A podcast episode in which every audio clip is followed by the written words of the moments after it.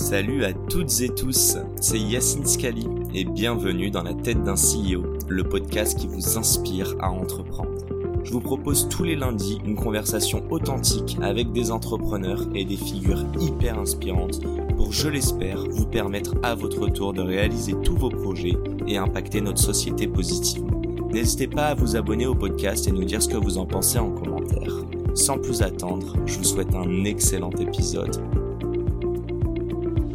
bienvenue dans ce nouvel épisode de Dans la tête d'un CEO et aujourd'hui j'ai l'honneur de recevoir Nicolas de Seigne. Salut Nicolas. Salut Yacine. Comment vas-tu? Écoute, ça va très bien pour moi et toi? Mais ça, va super. On se fait une petite connexion euh, franco-américaine. C'est bien ça, hein? T'es basé, euh, t'es basé sur la, en Californie, c'est ça? Je suis, euh, je suis juste en ce moment à Oakland, dans la Bay Area, donc juste à côté de San Francisco. Ok, d'accord. Euh, bon, on va essayer de setter un petit peu l'environnement et je te propose de te présenter. Mais moi, je peux d'ores et déjà dire que je suis hyper content et, euh, et j'ai l'honneur, en tout cas, de pouvoir échanger avec toi et, euh, et qui plus est, euh, de pouvoir parler un petit peu d'Algolia et de ton parcours. Donc, euh, donc je, te, je, te, laisse nous expliquer un petit peu bah, qui tu es et qu'est-ce que fait Algolia. Alors, euh, je suis Nicolas Dessaigne, je suis le cofondateur et l'ancien CEO de Algolia. Donc, j'ai, en micro aparté, j'ai recruté une, une successrice, une successeur, je sais pas si on féminise, euh, en mai dernier. En mai dernier. Donc maintenant, je ne suis plus CEO, mais je suis encore très actif. Euh, Algolia, c'est quoi? C'est un moteur de recherche. On va aider, on est, euh, comment expliquer ça simplement? On est une API de recherche, on va aider, euh, on est en mode B2B, donc nos clients vont être typiquement des sites web, e-commerce, médias, SaaS, et on va les aider à délivrer une bonne expérience de recherche à leurs propres users. Donc si je me concentre sur la France, euh, si tu vas faire une recherche sur Lacoste, sur euh, Ouest France, euh, et en quelque part tu nous utilises derrière, ça va sur nos serveurs. Ou alors euh, la Freebox, si tu as une Freebox et que tu fais une recherche dans la Freebox, ça va chez nous avant de revenir euh, chez toi pour, pour afficher les résultats. Ok, donc c'est quoi? C'est un gestionnaire de data? Euh, J'imagine que c'est un peu plus que ça. Donc si ça gère pas la data, hein, ça fait juste la recherche. Donc nos clients nous envoient leur data qu'ils veulent rendre recherchable, typiquement euh, le catalogue dans un site e-commerce. Et à chaque fois que tu vas, toi en tant que consumer de l'autre côté, en face de ton écran ou sur ton app, euh, taper une lettre juste dans ta recherche, immédiatement ça va envoyer la requête sur nos serveurs sur, nos serveurs et on va t'afficher euh, on va renvoyer les résultats directement au site pour qu'il affiche euh, le, le, search euh, le search que tu vas trouver dans tous ces sites euh, pareil sur Twitch sur Medium sur plein d'autres sites internationaux. Aujourd'hui c'est je vais pas dire de conneries je crois qu'on gère je crois qu'on supporte entre 3 et 4 milliards de requêtes par jour Ok. tous les jours, euh, tous les jours, il y a 4 milliards de requêtes qui arrivent sur nos serveurs euh, auxquelles on va répondre avec euh, avec les résultats. Je crois que c'est euh, c'est plus de 500. Alors les dernières, il y a un an, j'ai plus le chiffre récent, mais il y a un an, c'était 500 millions d'IP uniques, donc d'utilisateurs uniques dans le monde. Euh, 500 millions vont interagir avec une recherche Algolia sans le savoir, parce que quelque part on est white label. On ne sait pas que les, les gens ne savent pas qu'on est derrière. Mais quand tu vas faire des recherches sur ces sites-là, finalement tu touches à de l'algolia. Euh, super. Je pense que même les, les moins techos d'entre nous, euh, j'ose espérer qu'ils aient assez bien compris. Euh, est-ce que tu peux nous, nous expliquer juste un petit peu quand est-ce que, que tu t'es lancé dans Algolia? Euh, Il me semble que tu n'étais pas tout seul. Donc c'était quoi l'enjeu à ce moment-là?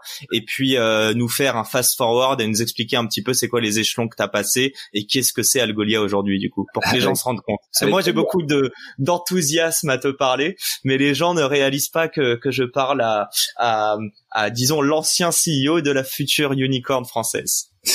Merci. Euh, écoute, euh, écoute, euh, il y a encore beaucoup à faire, mais avec plaisir pour raconter un peu le parcours jusqu'ici. on a démarré en 2012, donc on a créé la boîte en 2012. Euh, on avait démarré par un produit un petit peu différent. Alors, je vais d'aller vite parce que sinon on y est encore dans une heure, mais euh, qui était aussi un moteur de recherche, mais dédié au mobile, qui devait, euh, qui tournait directement sur le téléphone. Donc, il n'y avait pas de notion de serveur, d'API, de, de Rocket Web. Euh, et, euh, et, en fait, on était contraint par le matériel, par le téléphone de l'époque. En 2012, c'était l'iPhone 4, si je me souviens bien. Wow. Euh, et ouais. Et, tu, tu, as beaucoup de vieux pour tout le monde, je crois. Ouais, ouais, ouais. tu m'étonnes.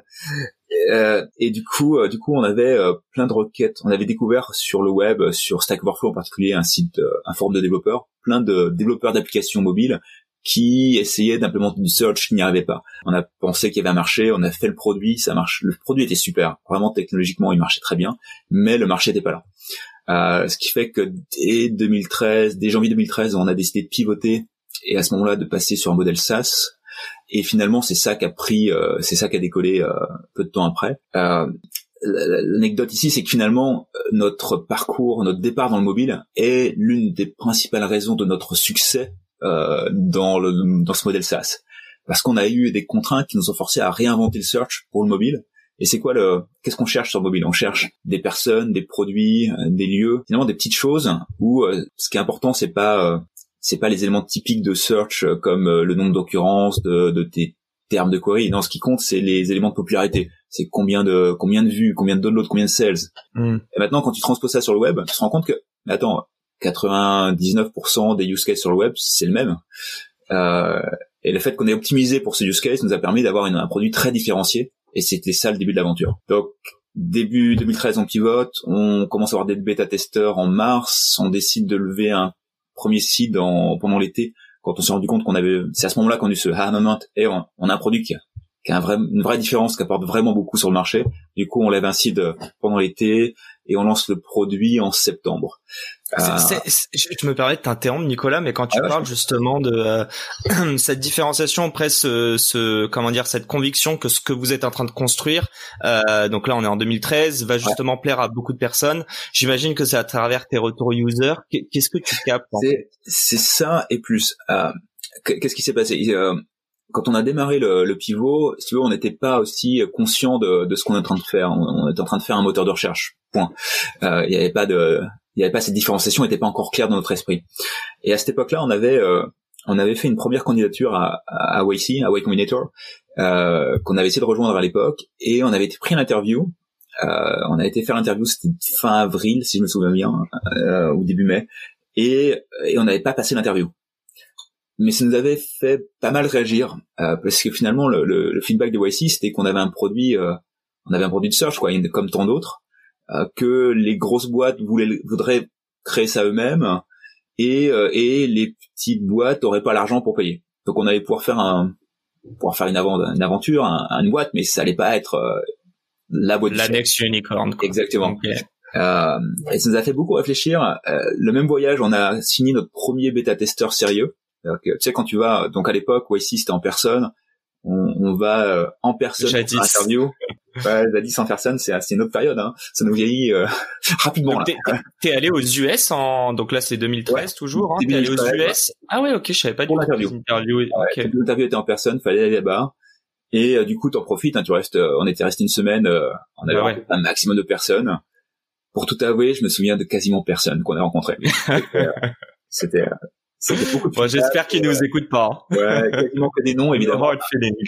Et sauf un, sauf un. Il y a une boîte euh, avec qui on a bien cliqué, ça a bien marché. C'était SocialCam, une boîte qui n'existe plus aujourd'hui, mais euh, mais c'était un réseau de un réseau social de vidéos qui avait plus de 200 millions d'users. Donc c'était c'était c'était sérieux et euh, et qui a voulu tester tout de suite. Euh, et euh, voilà, fast forward euh, quelques mois, ils sont devenus notre premier gros bêta testeur et notre premier client quand on est quand on a commencé à faire payer en septembre.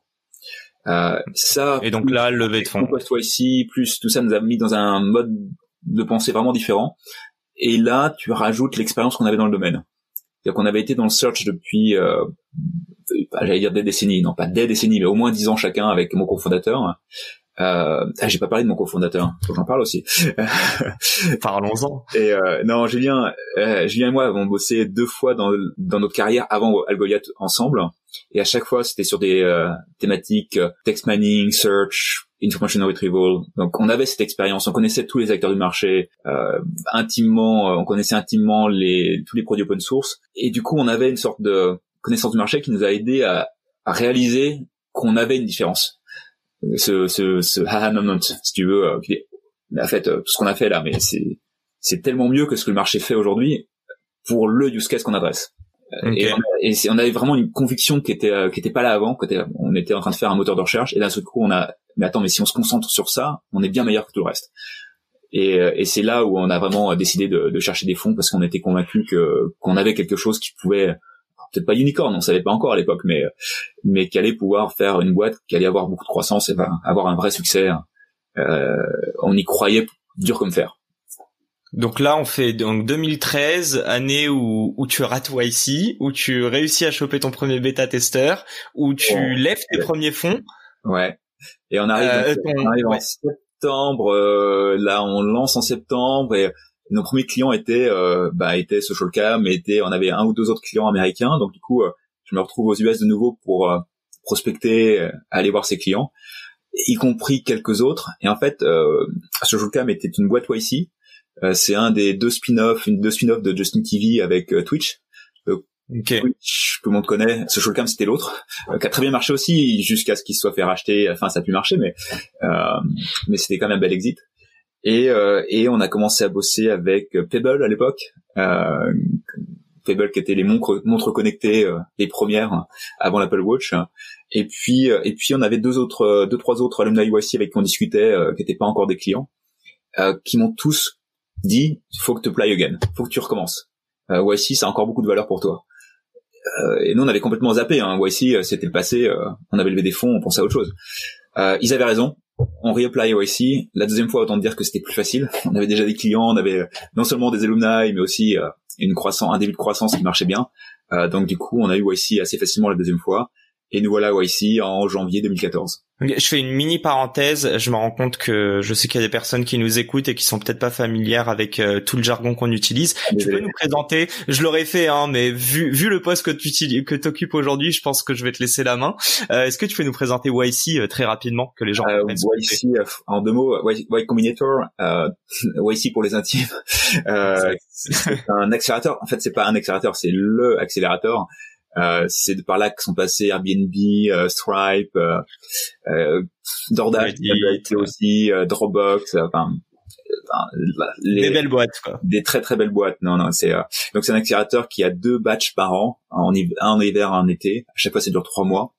Euh, qui a bien grossi. Hein, maintenant, le dernier batch, je crois que c'était un peu plus de 200 boîtes qu'on va exploser le record qu'on va exploser probablement ce batch aussi euh, et donc voilà euh, voici c'est de l'accompagnement pour les startups pour les aider à, accélérer. Donc on... après je peux en parler pendant des heures, mais euh, ouais, je... et en plus on va en parler. Bon, je, je vais le teaser, hein, mais aujourd'hui toi tu, tu, tu travailles en tant que partenaire pour euh, YC. Hein. Maintenant je suis sur la, la boucle est bouclée euh, après être passé par YC en tant que boîte. je les ai rejoints en tant que visiting partner depuis depuis fin septembre. Ok, mais avant de, de, boucler la boucle et, et, et, de, et de passer dessus, euh, je te propose qu'on boucle la boucle. Et du coup, si on, on avance un tout petit peu pour euh, pour pas trop traîner sur sur Algolia, mais du coup, tu euh, donc tu me dis là, tu réapplies à YC un an après, euh, donc c'est il y a six ans. On peut dire en 2014, c'est ça, ouais? en fait, on a réapply fin 2013 pour être pris pour le batch de ce qu'on appelle Winter 2014, donc janvier-mars 2014. Et j'imagine il y a un avant-après. C'était un peu le ouais, c'était un euh, Inception Point. C'est vraiment de l'accélération. C'est impossible de savoir ce qui se serait passé sans YC. Je pense qu'on aurait été successful, mais pas dans la même mesure. Tu sais, on est dans, dans le milieu ça, c'est donc tout ce, ce compound, euh, je sais pas comment dire ça. En gros, euh, c'est du plus pour demain. c'est ça qui est génial dans le modèle, dans le modèle SaaS. Et donc, accélérer, ne serait-ce que d'un an, ça a un impact fou down the line. Euh, si, on si on parle très concrètement, euh, si tu te remets à, à l'époque, c'est c'est quoi trois takeaways qui t'ont donné justement euh, ou qui t'ont apporté euh, Ouais, c'est impossible de résumer à un ou deux ou trois. C'est c'est une tonne de choses. Si je devais résumer, je pense que le plus gros la plus grosse valeur finalement, ça a été la l'excuse de se retrouver à 6 à bosser 24/7 isolé dans une baraque à Menlo Park euh, nuit et jour. Euh, en gros, on s'est retrouvé, euh, on a tous déménagé à bas, donc à l'époque on était six, euh, et on a loué une, on a loué une maison. Et tu te lèves le matin, quelqu'un est en train de bosser. Tu couches le soir, quelqu'un est en train de bosser. Ok, c'est vraiment, vraiment social network. Ouais, c'était vraiment un sprint. Et on n'avait pas de distraction puisqu'on était tous français euh, à l'étranger, sans sans amis, sans famille, et donc on n'avait pas autant de distractions. Et donc c'est une sorte de donc c'est le cadre quoi. Se donner et de, de, de, je sais pas de, toi tu te levais, tu, enfin je sais pas, tu, à un dîner tu discutes, tu as une idée, le lendemain t'implémentes et le surlendemain c'est en prod quoi. t'as tu taquines ce sort de rythme et on se mettait des objectifs assez enfin on avait des stickers sur le mur et on, on rayait on mettait de nouveaux chiffres et enfin, c'était une sorte d'émulation qui est, qui est vraiment super sympa et ça c'était le je c'est presque la plus de, le plus de valeur sachant que ça c'est même pas voici c'est juste l'excuse après tu rajoutes là-dessus la qualité des partenaires euh, toutes les l'inspiration que tu as c'est idiot mais toi quand t'entends euh, l'aventure euh, d'Airbnb t'entends les fondateurs d'Airbnb euh, te raconter leur aventure et comment ils ont commencé et comment ils ont commencé par vendre des en, en, vendant des boîtes de céréales pour survivre euh, tu te rends compte que toi, t'as la vie facile. Et t'as qu'une envie, c'est de retourner bosser tout de suite, quoi. Que de... c'est énergisant. Euh, non, enfin, t'as une tonne. Et après, t'as le label Wassi qui quand même, euh, qui est quand même important. C'est que c'est vrai que si t'as le tampon Wassi, ça t'ouvre toutes les portes. C'est pas parce que t'es Wassi que tu vas être fundé, mais euh, c'est quelle porte tu parler. Ouais, non, tout le monde va vouloir te parler. Euh, c'est une, c'est une sorte de pour du bizdev, pour des fonds, non, pour, euh, pour des fonds. Pour le bizdev, ça va dépendre qui sont tes clients. Si tes clients c'est des startups, oui, ça va t'aider.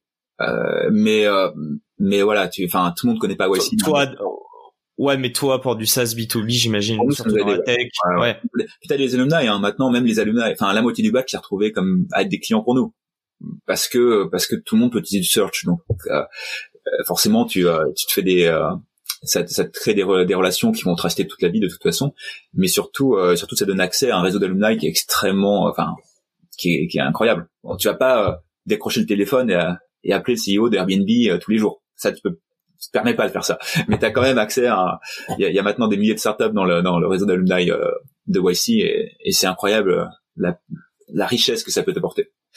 Euh, hyper clair et je pense que ça donne envie mais on n'en doutait pas euh, tu reviens donc euh, tu quittes ici ouais faut que j'aille vite sur, sur raconter euh, année après année mais euh, euh, non après voici voici on a fait donc un point important par contre c'est qu'on a c'est l'époque où on a flippé c'est-à-dire qu'on a dû pour rejoindre voici on a dû devenir américain euh, voici n'investit pas dans les boîtes étrangères euh, du coup, on est devenu américain avec une filiale française. T'as as découvert le Delaware. J'ai découvert le Delaware. Alors, pour une boîte comme nous, c'était plutôt un plus. Euh, parfois, pour certaines boîtes, c'est un petit peu euh, douloureux parce que si ton marché est local, avoir une structure américaine, c'est pas forcément le, truc le plus idéal parce que c'est il y a un petit peu de maintenance quand même derrière. mais bon, pour nous, de toute façon, c'était pas un souci. Au contraire, notre boîte était globale. On a toujours fait plus de business aux États-Unis que partout ailleurs.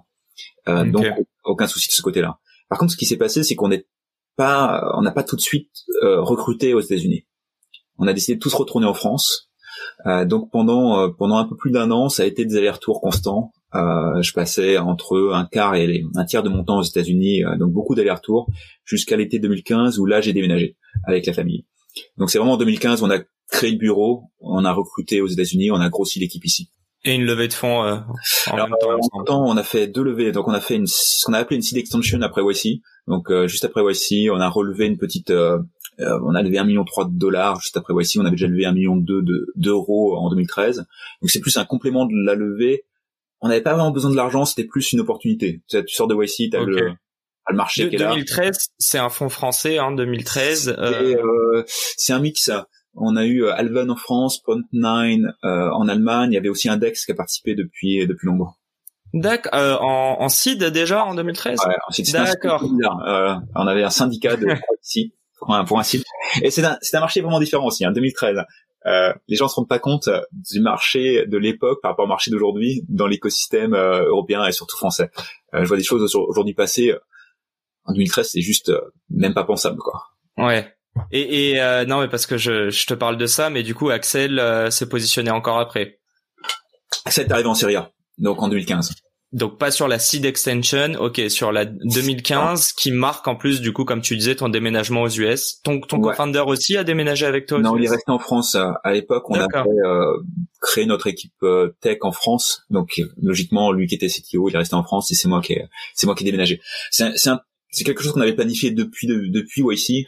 C'est juste que en sortie de YC, ça faisait pas sens pour nous de, enfin, on pouvait pas tous déménager. Ça faisait pas de sens. Mon cofondateur allait avoir son deuxième enfant. C'était pas le bon moment pour lui. Euh, splitter l'équipe, c'était trop tôt. Euh, on avait besoin de, de ce contact euh, journalier euh, avec la time zone, ça aurait été impossible. Et donc on, s'est dit bon bah on va attendre, euh, on va planifier ça pour l'année prochaine, pour l'été 2015. ce sera plus facile aussi d'un point de vue famille de, de déménager pendant l'été.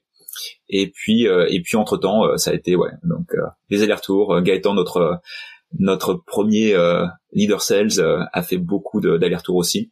Ouais. Et c'est comme ça qu'on a qu'on s'est développé au début.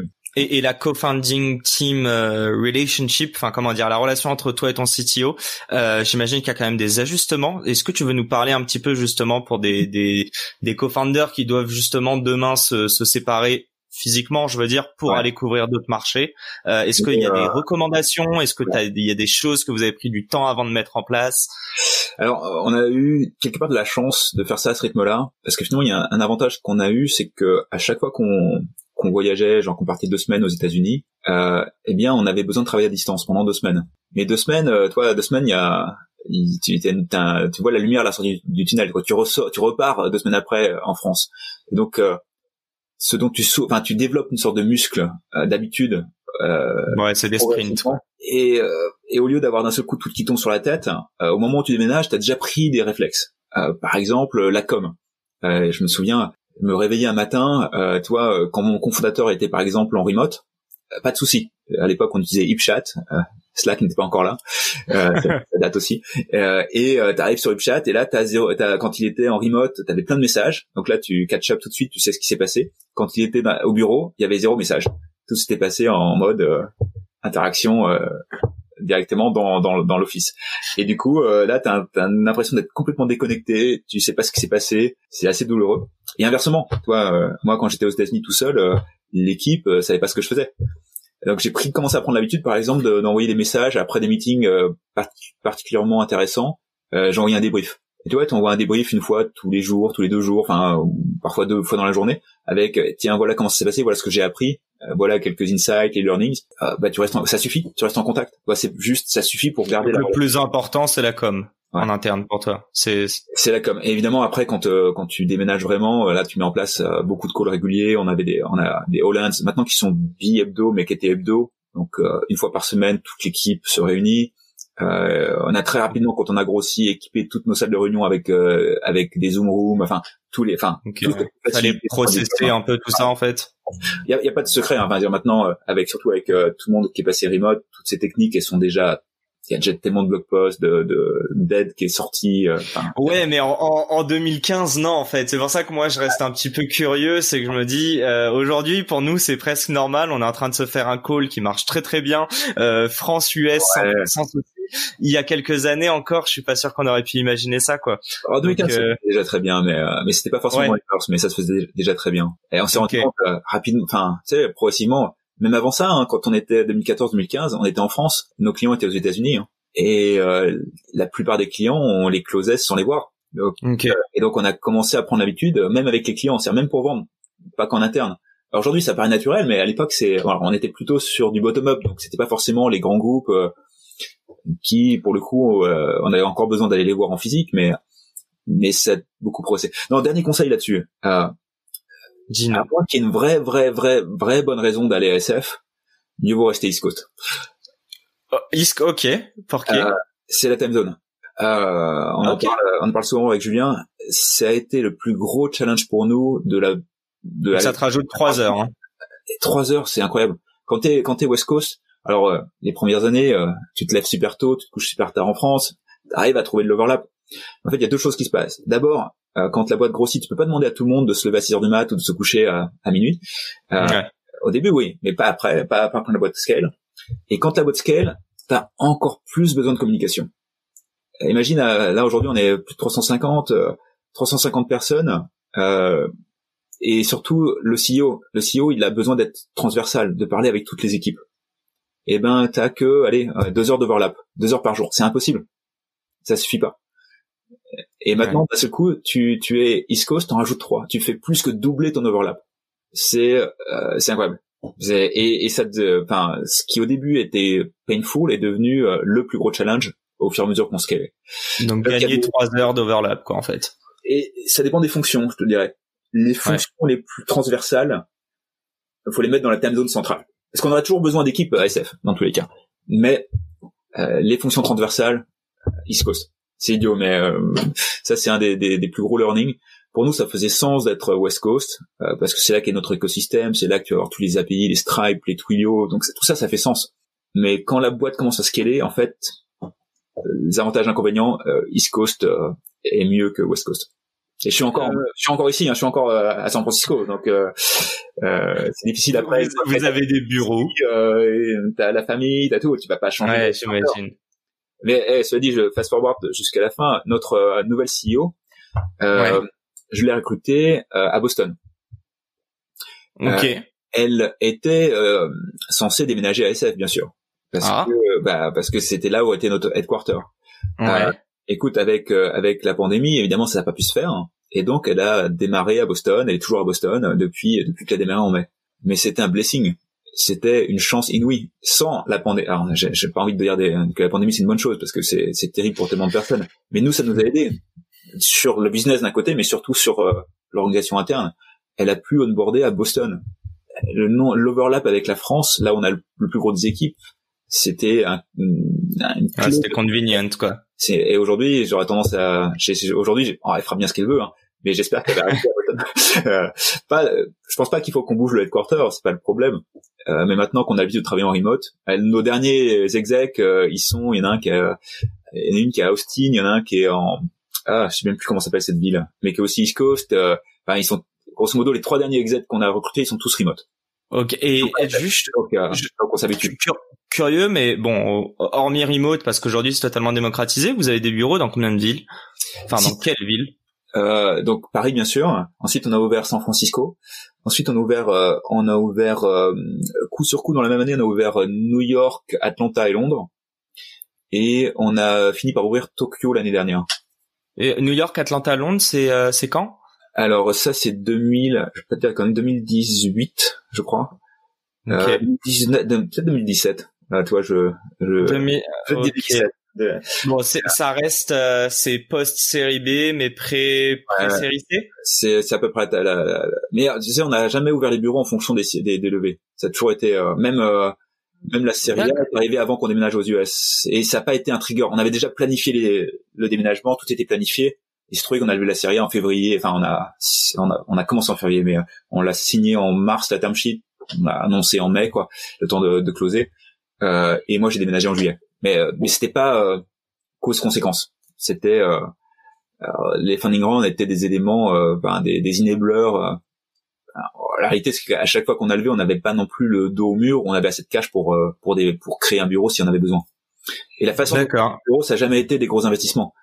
On a toujours été très progressif. Toi, on est resté euh, San Francisco fin 2015, on était encore que 4. J'ai nagé en juillet, on a fini l'année, on est ah, peut-être un peu plus, 4, 5, ouais, 4, 5 en fin d'année. Euh, attends, je peux pas dire de conneries parce que on a commencé à ouais, je sais plus avec certitude. Ah, c'était euh, bon, un, gros chiffre quoi. on a bien l'année, je crois qu'on était 35, non, on était peut-être une dizaine à San Francisco, ouais, entre 5 et 10. Ok. Bon, ça reste quand même un, ouais, un x4 quoi. C'était progressif. Ok, j'ai une dernière petite question, mais je pense que tout le monde a plutôt bien compris. Pour résumer, aujourd'hui, donc euh, votre dernière levée de fonds, elle a été de euh, 110. Corrige-moi si je me trompe, 110, millions de dollars avec un Il y a un peu plus d'un an maintenant. Pardon? Il y a un peu plus d'un an maintenant, on a levé 110 ouais. millions. Et donc, au total, aujourd'hui, vous avez levé un peu moins de 200 millions, 180, c'est ça? C'est ça à peu près, ouais. D'accord. Euh, Est-ce qu'il y a une nouvelle levée de fonds prévue ou pas? euh, pas aujourd'hui. en fait, la, réalité, ce qui s'est passé, c'est que tu arrives, euh, t'arrives, t'arrives en 2020 avec plein de cash en banque, et là, t'as as la pandémie qui arrive. Et eh ben, ton premier réflexe, c'est pas, c'est de, ce n'est pas de tout dépenser. Oui, oui, j'imagine. Vous avez coupé le burn. Euh, et donc, vous avez surveillé le coup, quoi. Voilà, on finit l'année avec, euh, avec, comme si on venait de lever, quoi, presque. J'exagère, mais donc quand on a, on a fait très attention de burn cette année, euh, euh, ce qu'on ne savait pas au début de la pandémie, c'est que la pandémie nous a aidés, mais on pouvait pas. Toi, euh, on a fait un très bon Q2, Q3, et on, on pouvait pas le savoir à ce moment-là. Donc, quand on a replanifié l'année, on a fait très attention, comme beaucoup, hein, comme beaucoup. Maintenant, il se trouve qu'on a de la chance d'être dans de la partie des boîtes, la catégorie des boîtes qui est gagnée de la pandémie. Alors, on n'est pas un zoom non plus, hein, mais mais le move, je pense qu'on a gagné une décennie dans le dans le move online vers le cloud et, euh, tout ce qui est e-commerce a explosé. On a beaucoup de clients e-commerce. Donc tout ça, on en a bénéficié en gros. Ok. Je, je, voudrais juste euh, terminer une chose. Je trouve qu'il y a un aspect hyper important. On n'arrête pas d'en parler depuis tout à l'heure. Euh, et j'ai une question du coup à ce niveau-là. C'est l'international. Il y a deux choses. La première est de savoir est-ce que pour toi, euh, sachant que ça a commencé très tôt, est-ce que demain, si tu t'adresses à d'autres personnes, j'imagine ça dépend de la typologie du projet, mais tu les pousserais à aller à l'international, surtout dans les temps qui courent. Et si c'est le cas, à quel moment et comment Et quand je dis comment, c'est est-ce que c'est remote ou est-ce que c'est ouverture de bureau? Donc en fait trois questions, j'en ai pas qu'une. Ah, euh, je te laisse répondre. Euh, la première, ça dépend vraiment de ton métier. Euh, si tu es une API pour dev, bien sûr tu vas global day one. Si tu es en train de travailler dans le healthcare ou enfin, tu peux pas, tu es obligé d'y aller marché par marché. Donc, si tu as un produit scalable, il faut que tu l'aies directement en anglais. Bah, même nous à l'époque, hein, on n'a jamais eu un mot de français sur le site web on, on vend en on vend en anglais en France. Et, euh, fun fact, euh, quand on est 2014-2015, on avait des clients français qui découvraient qu'on n'était pas américain. enfin, qui découvraient qu'on était français à l'origine et qui, qui croyaient qu'on était américain. Euh, c'est normal. On n'était pas assez connus pour qu'ils sachent, qu'ils nous connaissent vraiment. Euh, et puis on, et quelque part, on, c'est pas qu'on essayait de mentir, mais qu'on avait tendance à essayer de se présenter comme étant euh, Algolia, San Francisco, parce que pour nous, ça nous aidait à vendre. Même, imagine vendre vendre en Angleterre, euh, c'est plus facile en tant qu'une boîte de, de San Francisco qu'en tant qu'une boîte de Paris, quoi. C'est évidemment techniquement on vendait depuis Paris. Mais... Ouais, ouais, Attends, on a eu, euh, j'étais en train de discuter avec, euh, ah, je sais pas s'ils sont sur NDA, je vais, vais pas dire leur nom, euh, une gros, un gros média euh, londonien. Euh, okay. Et euh, j'étais en visite à Londres. on était en train de parler d'un gros deal avec eux et à un moment je vais faire mon un petit meeting avec des sponsors, avec on prend, je prends un petit déj avec le, le decision maker de l'autre côté. Et puis euh, après une demi-heure de discuter du, du beau temps, tu commences à discuter un peu plus euh, business. Et là, il me dit ouais, un, un des trucs qui l'inquiète, c'est le support. C'est le support euh, avec une time zone de différence de 8 heures.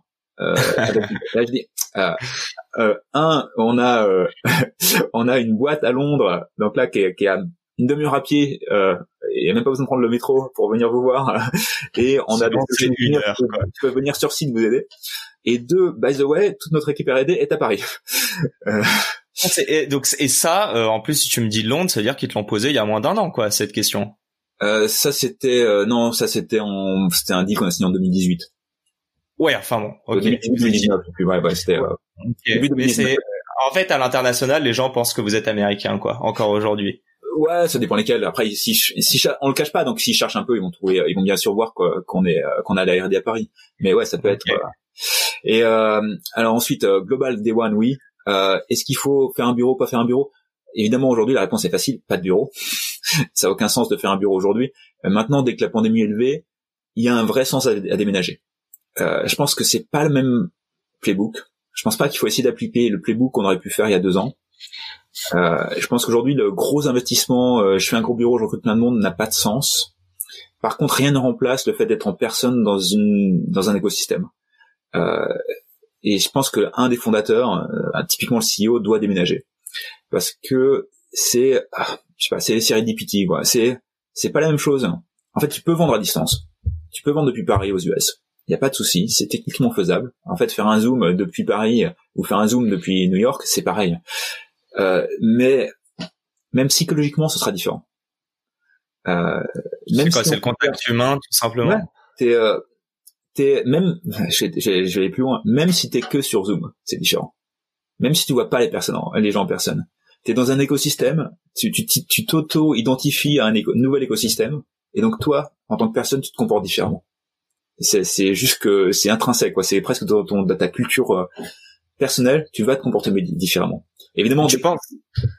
évidemment, dès que tu peux euh, rouvrir les portes, et t'as une sérénité de fou, c'est-à-dire que les gens, euh, c'est pas pareil de dire ouais ouais, je suis, hey, on essaie de se prendre un café euh, ce soir. C'est pas pareil que de euh, que de dire bah tu suis à virtuellement, même si c'est virtuel, toi, t'es à, à Paris, t'es à, es à New York, t'es à San Francisco, t'as pas le même compte. Hein. Enfin, je sais pas. Si t'étais, par exemple, si toi là, on se parlait, t'étais à San Francisco, on a l'impression, on aurait l'impression d'être local.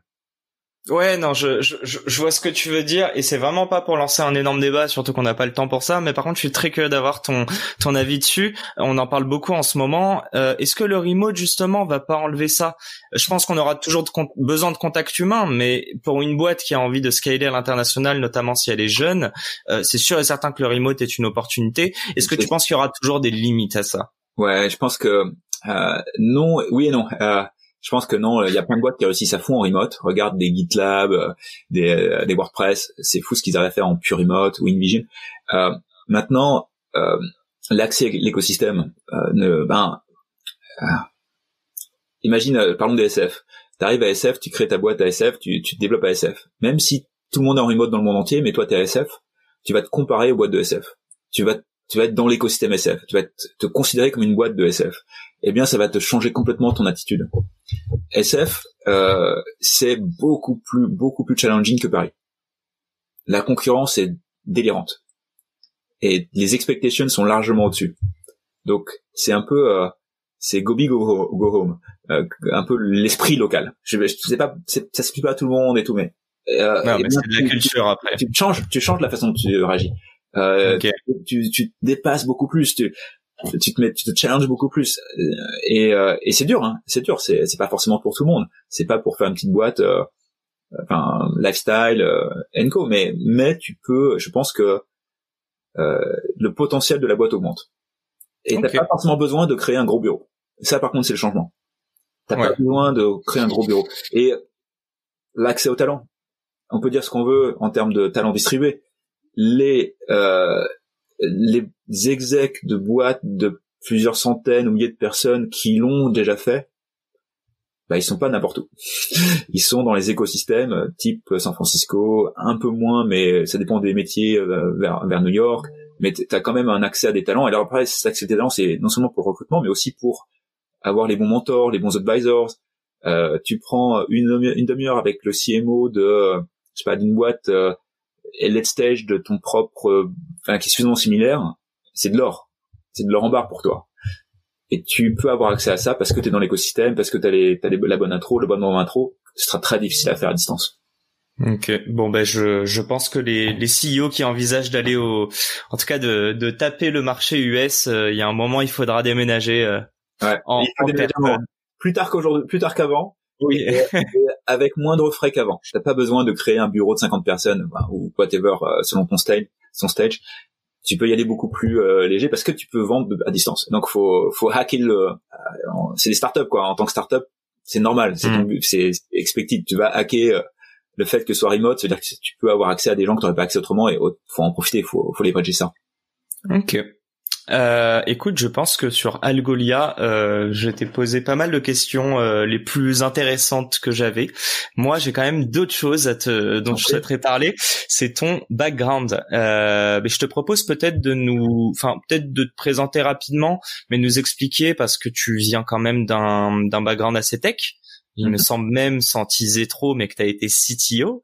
Donc, euh, from PhD to CTO to CEO, euh, je te laisse nous expliquer tout ça. Ah, c'est moins, c'est moins, euh, c'est moins intéressant cette partie-là. Euh, non, euh... non, moi ça m'intéresse énormément et évidemment je fais le parallèle parce que je suis passé par Entrepreneur First et j'ai vu d'ailleurs que tu as fait un webinar il y a pas longtemps avec eux, mais euh, mais typiquement eux sont vraiment axés sur la monétisation et leverage la connaissance de PhD et la rendre euh, applicable à un, réel business, à un vrai produit qui soit monétisable et qui réponde à un vrai pain. Et voilà, je suis curieux d'avoir un peu ta vision dessus. Ouais, c'est pas forcément mon, mon parcours, mais, mais avec plaisir pour, pour en donner euh, euh une, une, rapide description. Euh, donc je suis, j'ai, fait des études d'ingénieur à l'origine euh, et j'ai eu la chance en sortant de mes études d'aller faire mon stage de fin d'études au, au Japon dans le cadre d'un, d'une collaboration avec euh, le NII là-bas, le National Institute of Informatics, une sorte d'INRIA japonais, et, euh, et l'université de Nantes. Euh, je sors euh, d'un an et demi au Japon et là j'ai mon mon prof à Nantes qui m'encourage vraiment à faire un PhD. Sauf que j'avais été un petit peu vacciné sur l'académique, ça m'intéressait pas du tout. Et du coup j'ai fait un, un contrat cifre, c'est-à-dire un, un, doctorat en entreprise avec une boîte qui s'appelait RSM à l'époque. On était janvier 2001, c'était le, le haut de la bulle. J'étais le dernier recrutement de la boîte. donc on était une centaine de personnes, c'était le numéro 100 à peu près. Et, euh, et un an plus tard, on devait être, je sais pas, 25. Euh, c'était belle ambiance. ouais, peut-être pas, peut-être peut-être 50 ans plus tard, 25 deux ans plus tard. Mais enfin, en gros, ça s'est pas hyper bien passé avec l'explosion de la bulle Internet. Mm il faisait quoi, Arizem, juste? Alors, à quelle période? Dans le moment où tu es arrivé, pour essayer de comprendre aussi toi ton expertise. C'était de la veille, euh, c'était c'était de la veille euh, technologique. Donc euh, beaucoup de clients tech qui utilisaient la plateforme pour faire de la veille, donc avec pas mal, donc il y avait un crawler web, il y avait pas mal d'outils text mining derrière, du search évidemment, donc toute toute une agrégation d'outils. Et moi je devais les rejoindre pour travailler sur la partie multimédia. Euh, c'était un peu le, le futur, travailler aussi sur la vidéo, l'image et tout. Bon, autant dire que avec les allers-retours, euh, les hauts les bas. La boîte a été rachetée deux fois, euh, deux fois, euh, une fois en 2002 puis en 2004. Euh, autant dire que ma, mon sujet de thèse a fait des hauts et des bas. J'ai changé de sujet deux fois. À la fin, j'ai fini sur mon, mon sujet de thèse. À la fin, ne servait plus à la boîte. Donc, est fini un peu sur le côté. Mais euh, j'arrive, j'arrive en donc on s'est fait racheter la dernière fois par Thales. J'arrive en, c'était l'occasion pour moi de rencontrer Julien, mon cofondateur, parce qu'il bossait à Thales dans leur labo de recherche sur euh, du text mining et nous on était on faisait du text mining et donc du coup on s'est on s'est retrouvé comme ça on a, il a bossé dans donc j'avais justement j'ai pris la tête de l'équipe il est venu nous rejoindre il a bossé euh, avec l'équipe donc on a bossé ensemble pendant six mois assez intensifs donc là t'es, devenu CTO de, de ouais, juste après ma thèse en fait euh, euh, juste après ma thèse donc en pour 2015 j'étais dans un mode qu'est-ce que je fais? Et là, j'ai l'opportunité de devenir CTO de la boîte. Et donc, bah, j'ai suis devenu CTO de la boîte juste après avoir enfin soutenu mon, mon doctorat. Euh, euh, fast forward, donc Julien, donc oui, je me souviens encore euh, travailler avec Julien et me dire, eh, si un jour je crée une boîte, j'adorerais la créer avec lui. À cette époque-là. Donc autant dire que c'était déjà quelque chose d'assez d'assez euh, fort dans ma tête. Lui est parti, il a rejoint Exalid. Euh, et moi, quatre ans plus tard, en 2010, je rejoins Exalid à mon tour. Euh, et donc Exalid à l'époque était aussi une startup qui marchait bien. On est 160 personnes peut-être, un truc comme ça, qui faisait du search, enterprise search, donc moteur de recherche qui, qui vendait aux entreprises. Ils avaient aussi un site, ils ont toujours d'ailleurs un, site euh, de, recherche euh, web euh, à la Google, mais pas qui est plus une vitrine qu'autre chose. Je signe pour Exalid et entre le moment où je signe et le moment où j'arrive, pendant mon préavis, la boîte se fait racheter. Euh, et donc Exalid s'est fait racheter par Dassault Systèmes. J'étais pas, c'était pas de la meilleure des surprises. Tu vois, moi je partais de de Thales, j'ai hésité à créer ma boîte à l'époque. Finalement, euh, je me suis dit Exalid c'est une super tremplin, je pourrais apprendre plein d'une vraie startup. Et en fait et non. Final, tu te retrouves dans un grand groupe quoi. voilà. Mais bon, c'était quand même une super expérience. Euh, okay.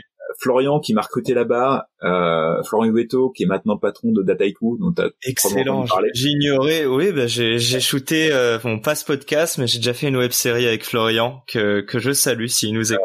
et l'extraordinaire euh, Florian, c'est donc euh, donc c'est lui qui m'a recruté chez Exalid et en fait six mois plus tard il partait pour une autre boîte. Hein. et du coup, j'ai eu l'opportunité de devenir le, le, de remplacer Florian, de devenir le VP R&D de, de Exalid, hein. et du coup d'avoir toutes les équipes tech d'Exalid, euh, une soixantaine de, de, personnes avec moi. Et là, pendant un an et demi, euh, ça a été euh, haut et bas. Il y a des très hauts euh, euh, dans cette expérience, mais il y a aussi euh, la partie politique de grosse boîte qui était pas trop pour moi. Et donc voilà, j'ai énormément appris, mais j'arrive à la fin de cette période. Je me pose beaucoup de questions. De nouveau, est-ce que je crée une boîte? Est-ce que est-ce que je rejoins une autre une autre startup enfin, une vraie startup euh, qui appartient pas à un grand groupe? Et on est Julien lui entre temps était parti, était parti assez tôt de après le rachat. Euh, on était resté en contact et à ce moment-là, il me parle de son projet, donc qui est, devenu Algolia, sur lequel il travaillait déjà. Et donc là, ça a fait tout, de suite clic, quoi. On s'est, on s'est dit, attends, faut qu'on bosse ensemble et euh, et, euh, et nous voilà partis créer Algolia. Voilà le, parcours rapide avant Algolia. Mais du coup, et... Algolia, on était déjà euh, 2012. moi, j'ai commencé chez Arisem en 2001, donc ça faisait. Enfin, c'était. Ah ouais, une dix ans que vous vous connaissiez, quoi. Ok. Et, euh, et, et je t'entendais en parler et je, enfin, je trouve ça hyper intéressant. Tu aujourd'hui, vous êtes euh, plus de 350 chez Algolia. Il y a de la politique ou pas? Hmm. Qu'est-ce que tu démarques d'une start-up d'un grand groupe? Non, bien sûr, il y a de la politique. En fait, tu as de la politique dès que tu as plus d'une personne. Euh, mais euh, après, il y a politique et politique. Euh, en fait, c'est euh, c'est quoi la politique? C'est euh, c'est dire quelque chose parce que tu penses que ce que c'est ce que ce que c'est ce que les autres veulent entendre. Et donc, faut essayer d'éviter ça au possible. Et le seul moyen d'éviter ça, c'est de mettre ça, d'intégrer ça dans ta culture. Euh, d'intégrer, c'est pour ça qu'on a des valeurs comme la candor euh, dans, dans notre dans notre culture qui sont très fortes, parce qu'on veut éviter ça un maximum. Et même en voulant éviter ça, il y en a toujours une partie. Tu vois, tu peux pas avoir une boîte qui fait des milliers de personnes sans avoir un peu de politique. Et c'est pas forcément. En fait, l'idée c'est essayer de la canaliser pour éviter que ce soit un, un truc trop négatif. C'est super dur. Euh, on a eu des, des hauts et des bas, même toi, même si euh, c'est quelque chose qu'on voulait éviter. Toi, on avait un avantage incroyable quand on a créé Algolia. Euh, Julien et moi savions ce qu'on ne voulait pas. Euh, après, c'est pas mal. donc la politique, on connaissait, on savait ce qu'on voulait pas. Et ça nous a beaucoup aidé à créer la culture d'Algolia pour éviter ça. Et ben malgré cela, euh, quand tu arrives à plusieurs centaines de personnes, il y a des moments où tu travailles, tu discutes, mais attends, c'est de la politique ça. Faut, faut qu'on change quelque chose. Et donc oui, il y, a des, y, y a des réveils difficiles et qui t'engagent à changer les choses. C'est normal. Euh, c'est normal, c'est la vie normale d'une startup. Ce qui est important, c'est de pas baisser les bras, c'est de pas abandonner. C'est quand tu te rends compte qu'il y a quelque chose qui a, qui a dérivé, bah tu te réveilles, tu te, tu changes les choses. Potentiellement, s'il y a des gens qui sont devenus toxiques, eh ben tu t'en sépares.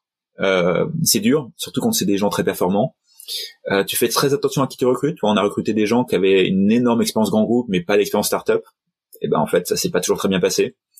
Euh, il y a beaucoup beaucoup de learnings euh, sur le, le, trajet et puis après faut accepter de pas tout savoir.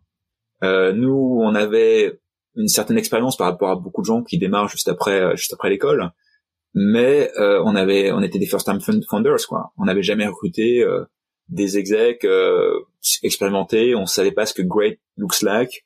à moins de le faire, toi, si je le recommençais aujourd'hui, ouais, il y a, y a, des erreurs que j'en ferais pas forcément finalement, tu m'en euh, cites juste une petite. ah non, mais, euh, dire la plus gros, le plus gros euh, learning, c'est principalement côté recrutement. Euh, euh, et à la, fin, je suis pas sûr que je ne referais pas la même erreur si je revenais dans ma peau de l'époque, dans le, le, mois de l'époque. Il y a des choses que tu apprends juste en faisant. Et, euh, et je pense que ce que tu apprends quand la boîte grossit, c'est que tu apprends à reconnaître euh, great t'apprends à reconnaître les gens qui sont vraiment hors normes. Et quand tu n'as pas fait ça avant, et ben tu recrutes un, leader, euh, je sais pas, un leader sales par exemple, tu recrutes un nouveau leader sales. Toi, t'as jamais été leader sales à une boîte qui fait 100 ou 100 ou 300 personnes, j'en sais rien. T'as jamais fait ça.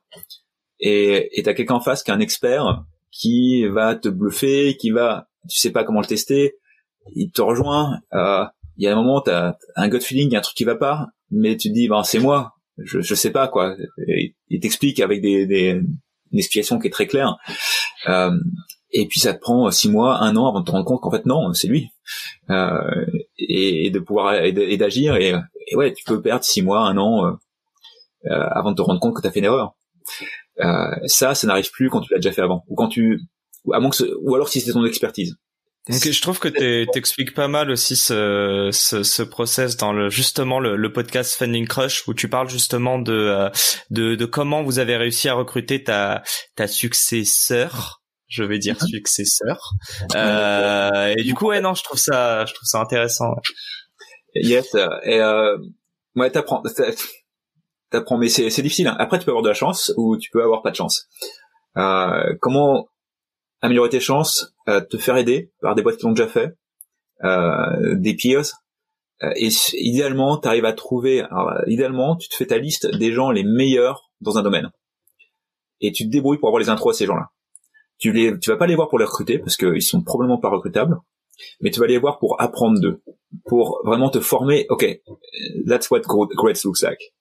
Et en fait, tu crées un pattern de ton côté avant de lancer ton recrutement.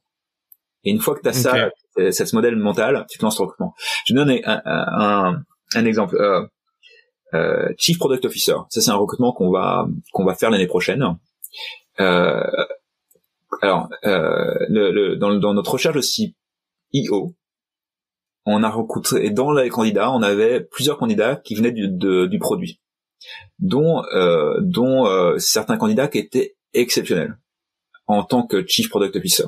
Bon, à la fin, on les a pas choisis. Enfin, ça c'est c'est c'est pas un d'eux qui, qui nous a rejoint en tant que CEO, euh, mais ça nous a permis de voir ce que c'était que du world class. Euh, parce que CPO qui avait l'ambition de devenir CEO, hein, ils cherchaient pas. Donc, on a vu des CPO qui avaient qui étaient devenus les meilleurs de leur domaine. Qui étaient, on a eu grâce au fait qu'on cherchait un CEO, on a pu interviewer des CPO qui étaient devenus vraiment world class. C'est ton benchmark, quoi. Et ben là, maintenant, tu as un benchmark pour, pour le compte de CPO euh, qu'on n'aurait pas si on n'avait pas fait ce process. Euh, et, on, a la chance parce qu'on a fait un process complet, c'est-à-dire que on a été loin avec ces gens, on a discuté des heures et des heures, des enfin, une dizaine d'heures quoi, euh, avec certains d'entre eux. Euh, parce que quand tu fais un process CEO, tu passes vraiment vraiment beaucoup de temps avec les candidats, en tout cas avec ta shortlist. Mm -hmm. ça, ça nous a euh, donné une, une image de, de ce que c'est qu'un qu'un CPO world class, world class, et, et je pense que ça aurait été impossible à faire autrement. Euh, c'était pas le but, hein. c'est un byproduct de, la recherche de CEO, mais, mais, ça va nous aider. Alors maintenant on croise les doigts de trouver la bonne personne, mais ça va probablement beaucoup nous aider à mieux évaluer les candidats. Est-ce que je passe à une autre question? Euh, Es-tu plutôt un doer ou es-tu plutôt euh, un talker comme le caractériseraient plutôt euh, les managers? Alors, Je suis pas sûr de suivre ta question, mais tu peux pas être un founder sans être un doer. Ouais, je sais. Alors, je, je vais m'expliquer un petit peu plus. Je pense que tu étais plus un doueur au tout début, et j'imagine qu'au fur et à mesure, en tant que ah. founder, tu as dû monter en compétence et commencer à un autre métier au final, qui est celui de manager des, des gens. Qu'est-ce que toi tu préfères que c'est à quel moment que tu as pris le plus toi de plaisir et pourquoi? Ah, euh... ah pas, facile comme ouais, Non, je pense que plus de satisfaction à euh... en fait, t'as plus d'impact quand t'as plus de monde. Euh, donc quelque part, tu as plus de satisfaction, mais tu as plus de challenge. C'est-à-dire que c'est plus prise de tête. Euh, les hauts sont plus hauts, les bas sont plus bas. Si je peux exprimer ça ainsi, quand la boîte scale. Et effectivement, quand la boîte scale, ton métier à toi en tant que CEO, en tant que founder, c'est d'aligner les gens. C'est c'est de t'assurer que tout le monde est sur la même longueur d'onde et euh, et gagner dans la même direction.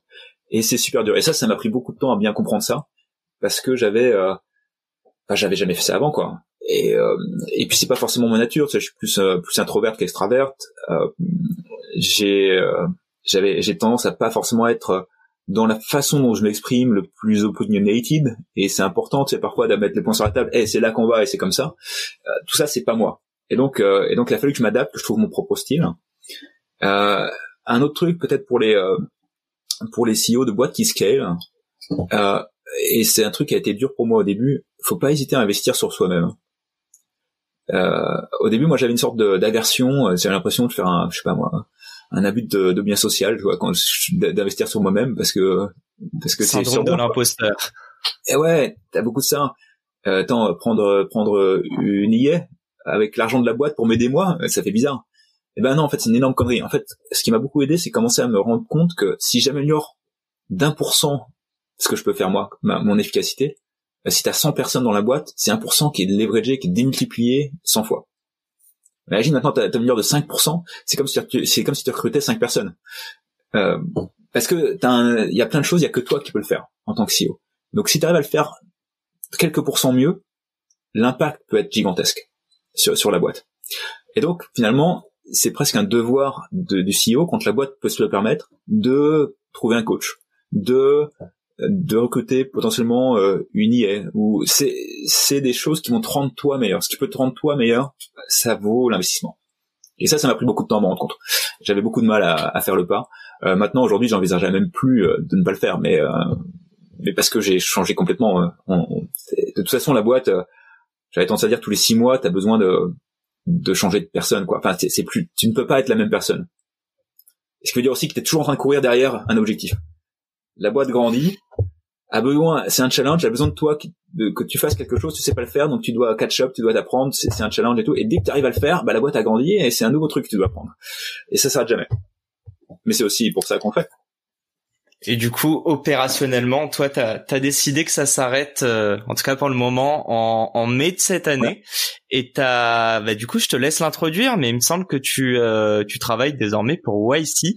Je voudrais que tu nous parles un petit peu de ce job, et puis je voudrais que tu m'en parles un peu plus largement. Euh, J'aimerais comprendre, c'est quoi ton rapport aussi à l'écosystème euh, et français et US. Et est-ce que tu, mm-hmm. tu as la vocation à créer un rôle dedans? Euh, Voilà. Euh, voilà, tu, tu me poses des questions trop compliquées là. Je, j'ai pas les non, On va faire un petit podcast philosophique euh, bientôt. Euh, non, non, j'ai plein de réflexions, j'ai pas de, de réponse. Euh, non, j'ai la chance de recruter une super CEO qui, qui m'a remplacé à tête d'Algolia. euh, ce qui m'a donné beaucoup de temps puisque du coup j'ai lâché mon rôle opérationnel. Donc euh, pour moi c'est principalement aider les équipes. C'est incroyable. Hein. Je passe plus de temps aujourd'hui sur euh, la stratégie et le produit que je ne le faisais en tant que CEO. Ce qui ce qui est, ce qui est fou. Hein. Mais mais ce qui est très bien pour moi, ce qui est fun, j'adore. Je, je parle encore à mon cofondateur toutes les semaines, euh, évidemment les board meetings, enfin, donc je suis encore impliqué, mais mais c'est plus la même pression psychologique déjà, et euh, et ça me libère beaucoup de temps. Et donc en fait, quand quand quand ça c'est quand j'ai décidé de partir, je me suis posé beaucoup de questions sur ce que je voulais faire après. Et ma conclusion a été, eh, je me donne deux ans. je me donne deux ans où je me promets de rien faire. Euh, ou surtout, je promets à la famille de rien faire. Euh... Sauf que. non, non, ah, non, non, parce que ça fait partie de l'histoire. Ça fait partie de l'histoire. Non. Sauf que du coup, je veux pas tourner les pouces pendant deux ans. Donc c'était plutôt, ok, je vais essayer plutôt de profiter de ces deux ans. Alors après, je sais pas ce qui se passera, mais au moins à court terme, je veux surtout pas m'engager, me, comment me comiter sur quoi que ce soit. Donc l'idée c'était de profiter de ces deux ans, on verra, peut-être plus, peut-être, euh, je ne sais pas ce qui se passera, pour euh, pour euh, m'impliquer un peu plus dans l'écosystème, give back. Toi, j'ai j'ai fait quelques quelques investissements de business angel, j'avais zéro temps pour ces boîtes. Bah, j'ai commencé à passer plus de temps avec eux pour les aider. Euh, et puis là-dessus, en fait, toi ici, euh, Michael Michael Siebel m'a m'a contacté parce qu'il avait vu que je partais. Il m'a dit ah, qu'est-ce que tu fais pendant l'hiver Ça te dirait de nous rejoindre euh, moi, j'avais pas du tout anticipé ça. Je me dis, oh là, j'ai pas envie de me comiter et tout. Et puis après, j'ai commencé à discuter avec eux. J'ai commencé à, c'est censé, entre guillemets être un part-time. Euh, c'est un peu plus dans les faits, mais, euh, mais et puis à la fin, je me suis dit, mince, c'est une façon de, de démultiplier l'impact, quoi. Si je veux donner give back, il n'y a pas, pas de meilleure façon. Et puis le, le truc auquel je m'attendais pas avec ici, euh, parce que dans ma tête c'était plutôt give back, quoi, c'était partager mon expérience. Euh, en fait, ce que je m'attendais pas, c'est que j'apprends 100 fois plus que je, je l'anticipais.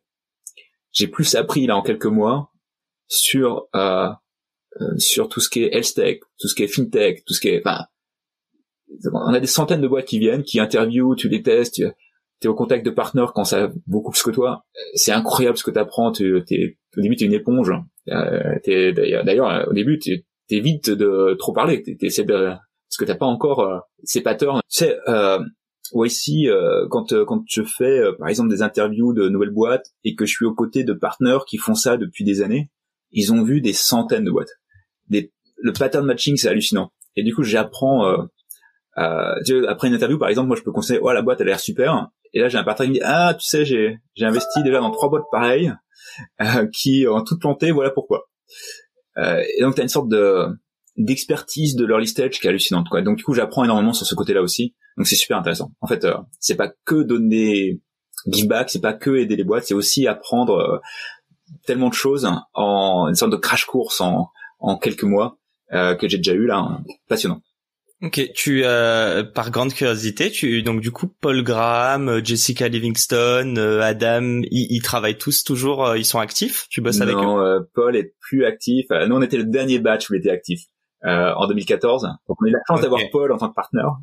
Euh, il a pu être actif ah, depuis. il y a, y a, des super partenaires quand même. Hein. C'est euh, et Paul est toujours dans ouais. C'est que des anciens de YC. Je non, je pense qu'il y a quelques partenaires qui étaient là, euh, qui, qui ont rejoint YC, qui n'ont pas fait YC en tant que en tant que founder. Mais tous les partenaires ont été founders. Il n'y a pas de partenaire. Euh, c'est pas comme des fonds d'investissement où tu peux avoir un parcours différent. Là, tous les partenaires YC ont forcément été founders à un moment ou à un autre, ont forcément été par ont vécu une boîte avant de devenir partenaire. Ok, super. Et euh, écoute, super. Moi, pour boucler ce euh, ce, ce long mais fructueux échange, euh, j'ai juste deux trois petites questions à te poser qui sont très très simples. Euh, la première, elle est hyper simple. J'aimerais juste que tu me donnes un mot ou un groupe de mots euh, qui pourrait caractériser ta courte carrière pour le moment, mais riche en tant qu'entrepreneur. J'aimerais savoir pour toi, c'est quoi être un entrepreneur d'un point de vue totalement subjectif? Waouh, euh, fallait m'envoyer des questions avant là. Euh... hey, c'est le but. Euh, Qu'est-ce qui a des mots, des mots qui viennent à l'idée sur entrepreneur? Ouais, un adjectif, un mot, un groupe de mots. T'as plusieurs mots qui viennent à l'idée. T'as as, un de ces mots-là qui est une de nos valeurs, qui est grit. Euh, je sais pas comment traduire en, en français. C'est la persévérance. C'est euh, c'est un peu le, le côté hustling, mais euh, mais presque plus positif. D'ailleurs, j'encourage tout le monde à regarder. Euh, je crois qu'il y a un euh, comment s'appelle? J'ai oublié son nom, qui a fait un TED Talk sur le grit, qui est, qui est vraiment Angela Duckworth, euh, qui dure genre 7 minutes. c'est vraiment vraiment top. Grit, curiosité. Je pense qu'il y, y, a un côté ouverture d'esprit qui est hyper important quand tu es entrepreneur, qui va avec l'humilité. L'humilité, c'est aussi une de nos valeurs enfin, en gros, t'as as besoin, tu sais, quand quand t'entreprends, t'as besoin d'avoir d'avoir des opinions, d'être un petit peu. Il y a, y a, beaucoup de gens qui ont beaucoup d'ego, finalement, je trouve que t'as pas besoin d'avoir d'ego pour être entrepreneur. C'est d'abord faut être curieux, et je pense que l'humilité est plus que l'ego. Euh, et euh, et euh, allez, j'en un dernier, euh, un dernier. Euh, ah, euh, je sais pas comment appeler ça, inclusion. Euh, je sais pas si c'est inclusion, c'est diversité, inclusion. ça a été une aventure incroyable pour rencontrer des des gens que j'aurais jamais rencontrés autrement, qui viennent de cultures différentes, de bah, de tout. Hein. Quand je parle de diversité, c'est à la fois le gender, mais c'est aussi la, la, culture, la race, le, la rotation sexuelle, le, tout ce que tu veux, le, le pays en particulier, euh, ou la façon de penser. Ça m'a donné euh, une ouverture sur euh, une diversité de personnes qui était incroyable. Et ça, c'est une des très grandes fiertés que j'ai avec Algolia, c'est qu'on a une équipe super diverse.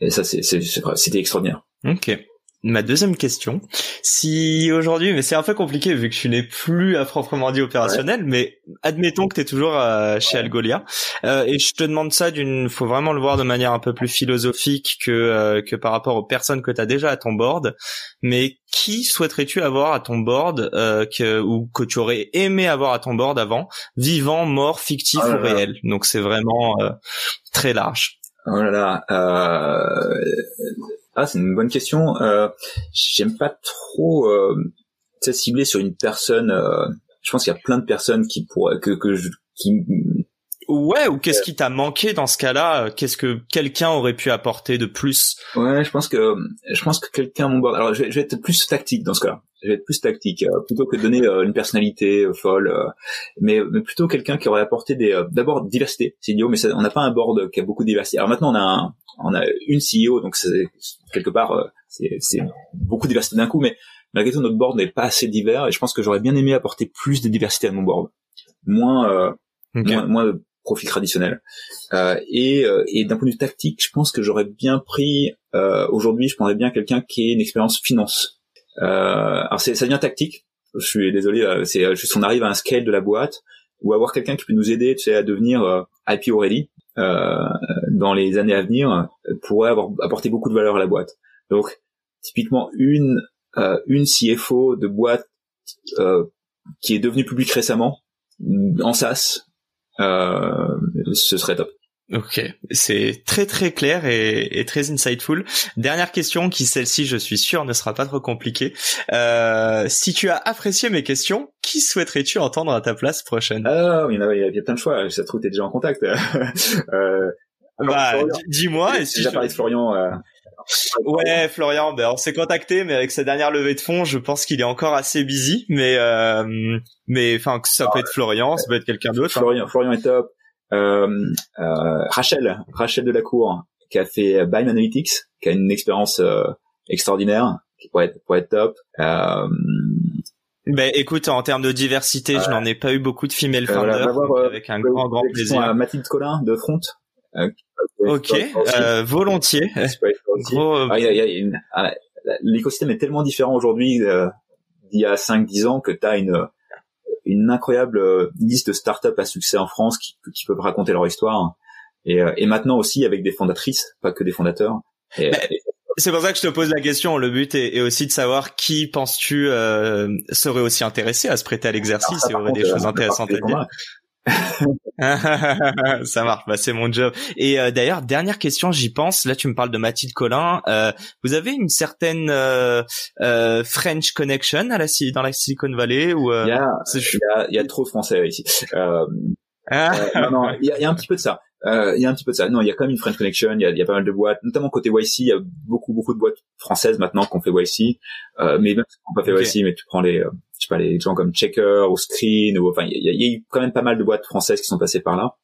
Euh, donc oui, il y a un peu de ça. Il y a un peu de ça. Après, c'est pas, il y a pas de cercle exclusif ou il y a pas de, c'est pas du franco-français. Enfin, c'est, toi, mon, mon network est plus YC que French. C'est, ça peut, euh, ça peut résumer le, euh, résumer la non, mais c'est, enfin, c'est vraiment à titre perso, euh, comme t'as bien pu voir depuis le début, je suis assez curieux, donc euh, donc voilà. Euh, écoute, un grand merci Nicolas. On est allé encore une fois un peu overtime, mais euh, mais moi, en tout cas, je pense qu'il y a beaucoup de de d'insight à prendre. J'ai pris beaucoup de plaisir en tout cas à échanger avec toi, donc merci beaucoup et, et peut-être à une prochaine fois et et, et merci à tous en tout cas de nous avoir écoutés. À bientôt et encore une fois merci. Merci Yacine, c'était un plaisir. Merci à tous. Et c'est la fin de cet épisode. Si cet épisode vous a plu, n'hésitez pas à nous soutenir en nous mettant 5 étoiles sur les plateformes, en vous abonnant évidemment et en nous laissant des commentaires. C'est très important et ça fait toujours plaisir. Hâte de vous retrouver la semaine prochaine.